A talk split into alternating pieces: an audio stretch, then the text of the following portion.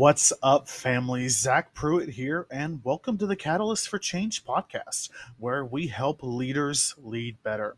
And I am so excited to get started with today's episode, where we will be talking about the ability to see and recognize the need for change in your life, business, ministry, whatever context may fit for you there. But I hope that you are having a wonderful week and day whenever it is that you may be listening, whether you are listening on this Monday of the release date of this episode or any other time.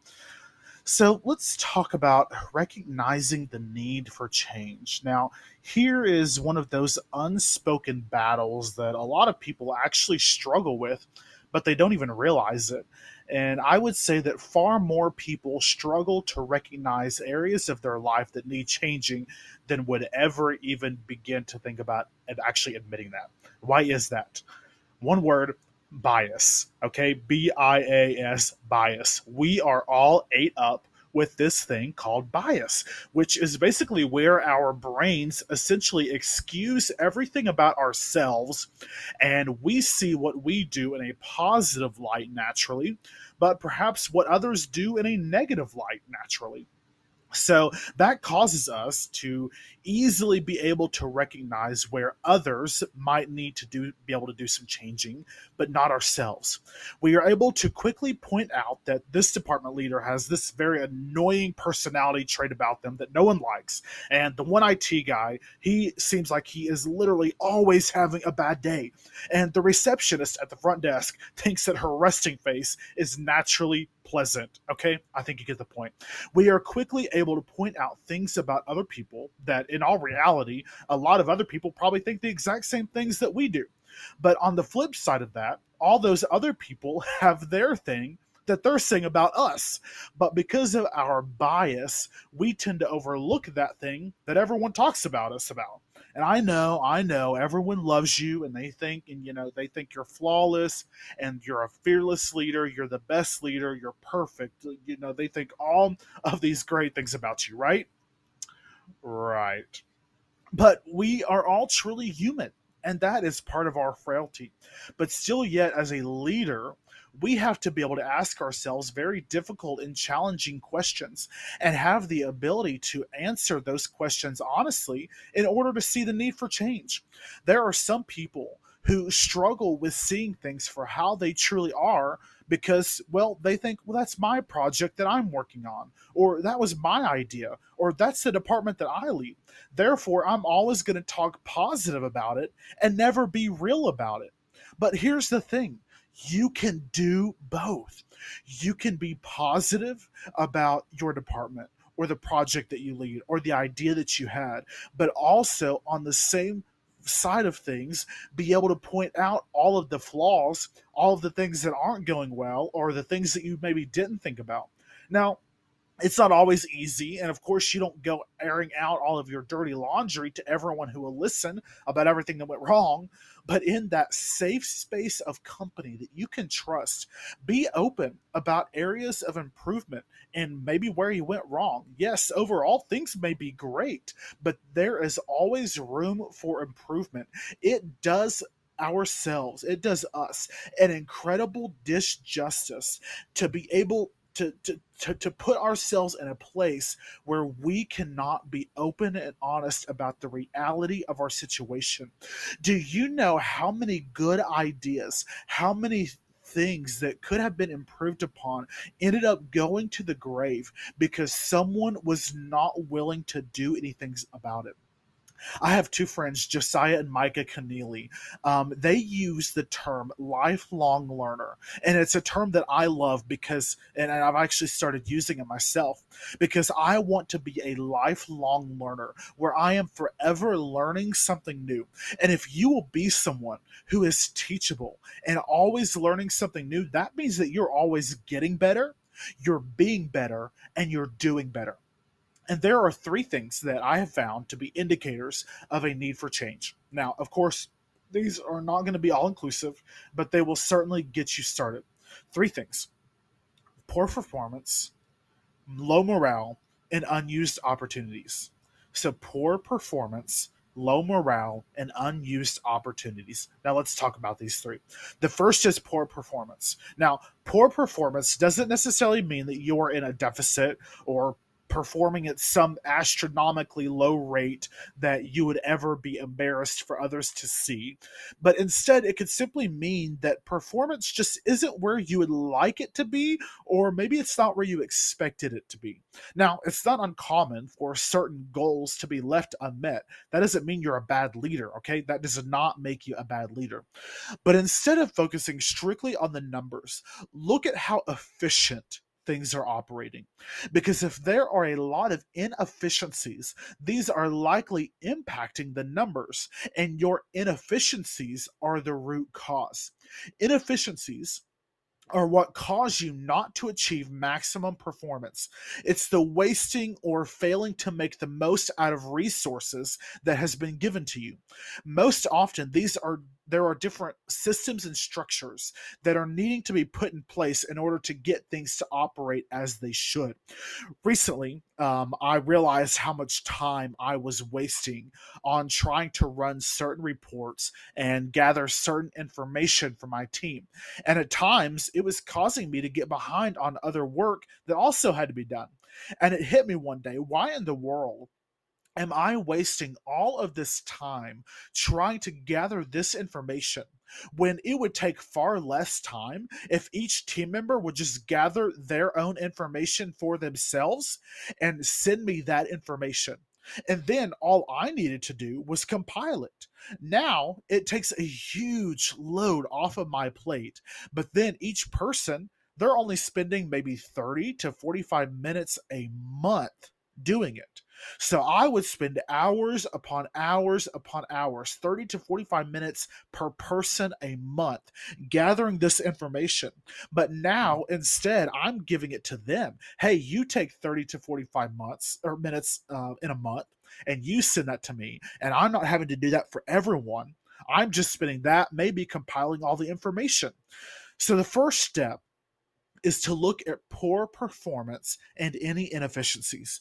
The second is low morale. Now, there's far more that could be said here than what we actually have time for. But low morale is the result of someone feeling as though what they do doesn't matter or doesn't have an impact.